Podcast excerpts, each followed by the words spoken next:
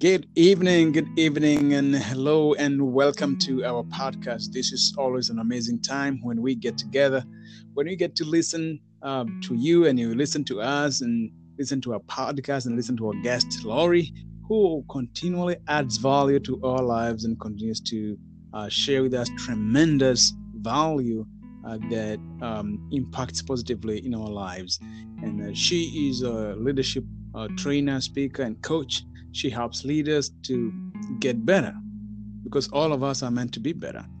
And today we'll hear how she started her business and how she is continually challenging and helping leaders uh, become the best they can be in order to help other people. So, with those few remarks, I would like to welcome Lori to say hi.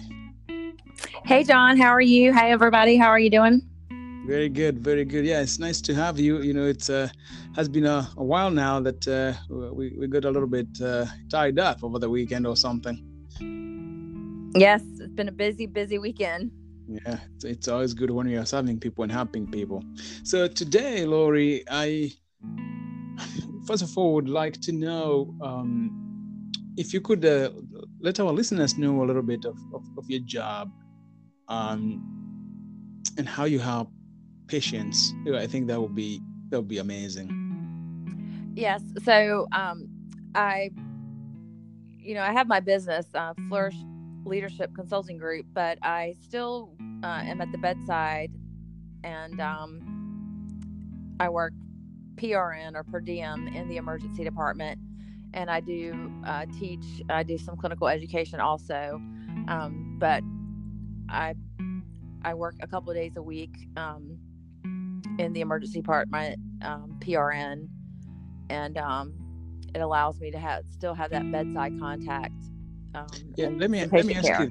you. Let me ask you this: um, What inspired you to be a nurse in the first place? Um, I really, um, I I was fascinated by medicine, um, but I really liked the idea of being able to help people and being able to help people um, when they truly needed it and when they were at their worst. So, being fascinated by medicine and wanting to help people, it gave me the best of both worlds. And and and and the lessons that uh, you uh, learn and you continue to learn uh, from what you do, helping families and patients. I believe those are, are those really uh, have they helped you to accelerate uh, your business uh, in terms of now transferring those lessons and those values into teaching leadership and training and coaching? Absolutely. Um, you know, I had this grand idea of what nursing was all about, you know, what I thought it was all about when I went to nursing school. And I had this vision in my head of, you know, this Florence Nightingale that I was going to be when I went to nursing school and how it was going to play out and all the things that I was going to do. And um, nursing is very different from what I thought it was going to be, and it's it's changed a lot too from what it was when I started and what it is now.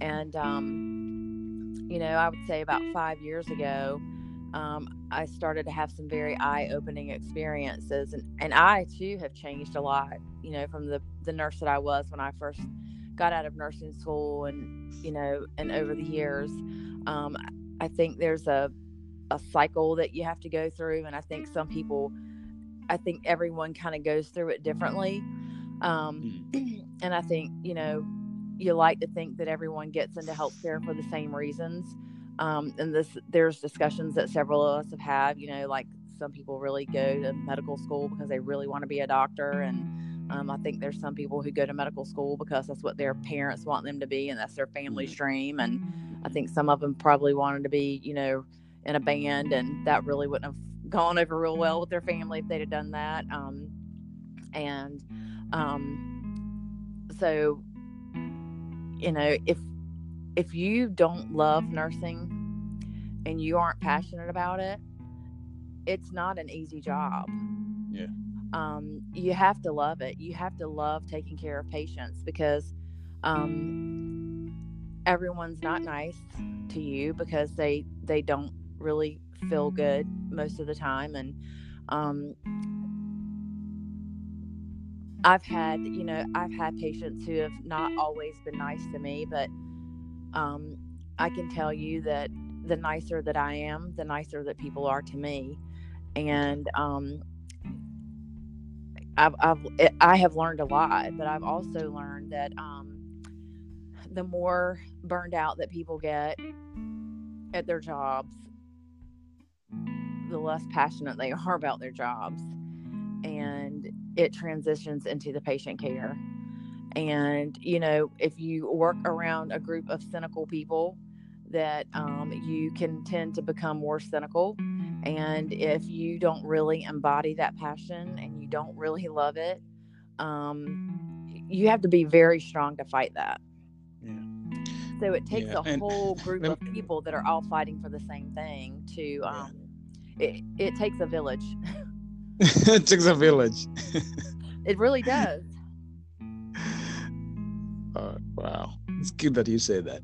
For those who don't know Lori, um, the the you know the way I know Lori now, um, she's passionate, she's caring, she's kind, and she, you know, you you are one person of a kind who cares about people, who want the best for people, and every time we have a conversation, whether it's a job conversation or business conversation, you are always uh, looking for the other person. You want them to get better. You want them to be better. If it's your patient, mm-hmm.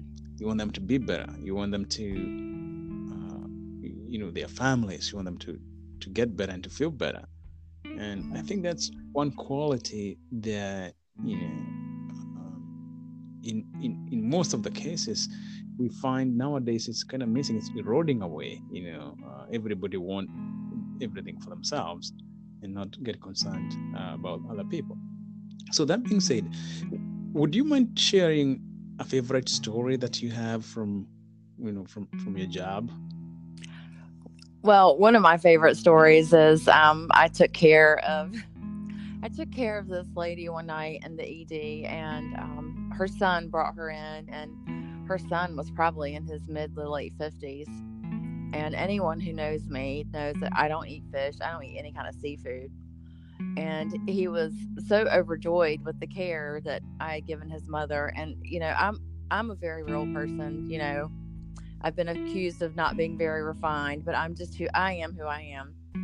So um, you know, I was born and raised in the South, so I'm just I'm just a Southern girl. So, um, but you know, I just you know, you have to know your audience, you know, yeah. and um, but so you know i go in and i treat these people like i would treat my family.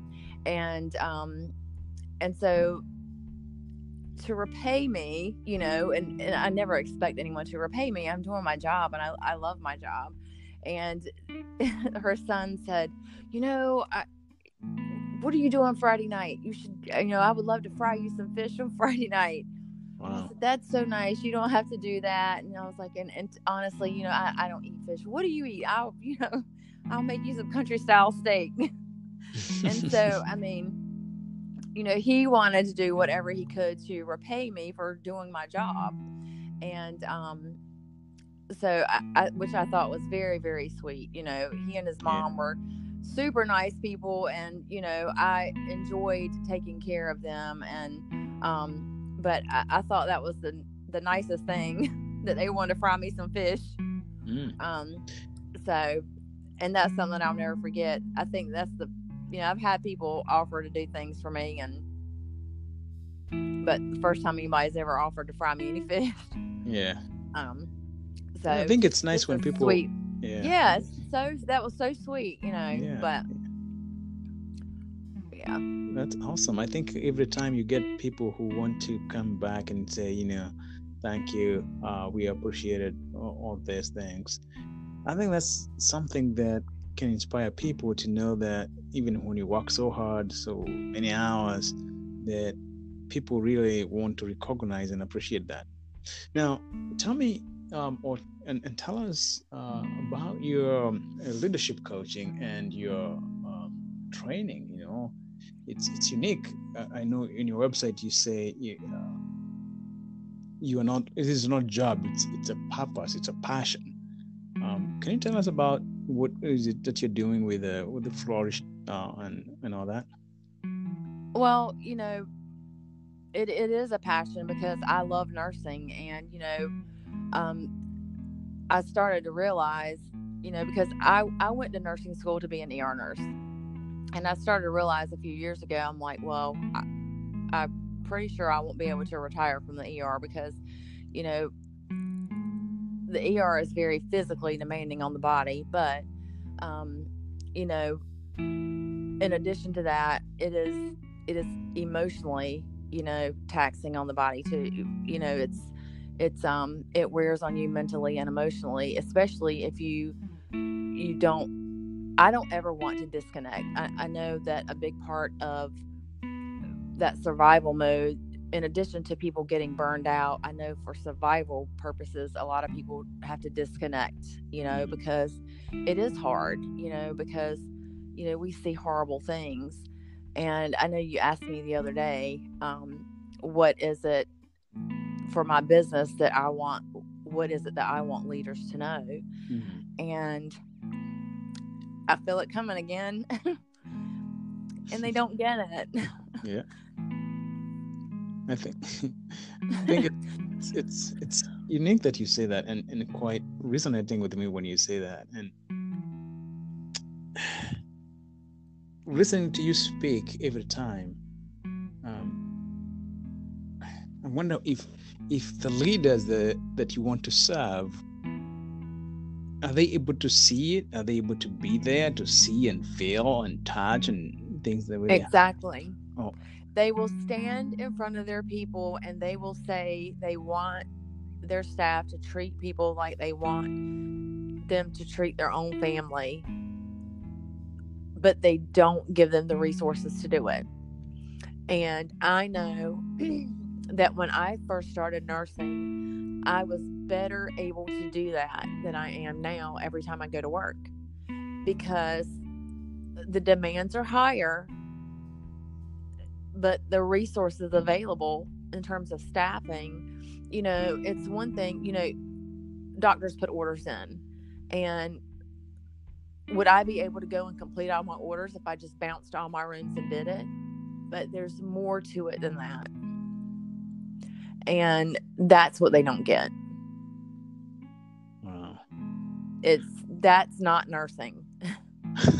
that is not nursing.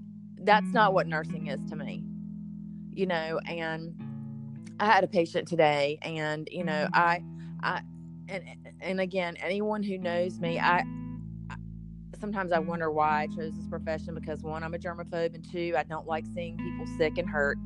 But um, you know, I and I don't handle difficult conversations well. Like you know, when the doctor has to come in and say, "What would you want us to do if their heart stopped beating or if they stop breathing?" You know, when I get this lump in my throat because you know I do imagine myself in that situation. And, you know, it's hard for me to see the family suffer too.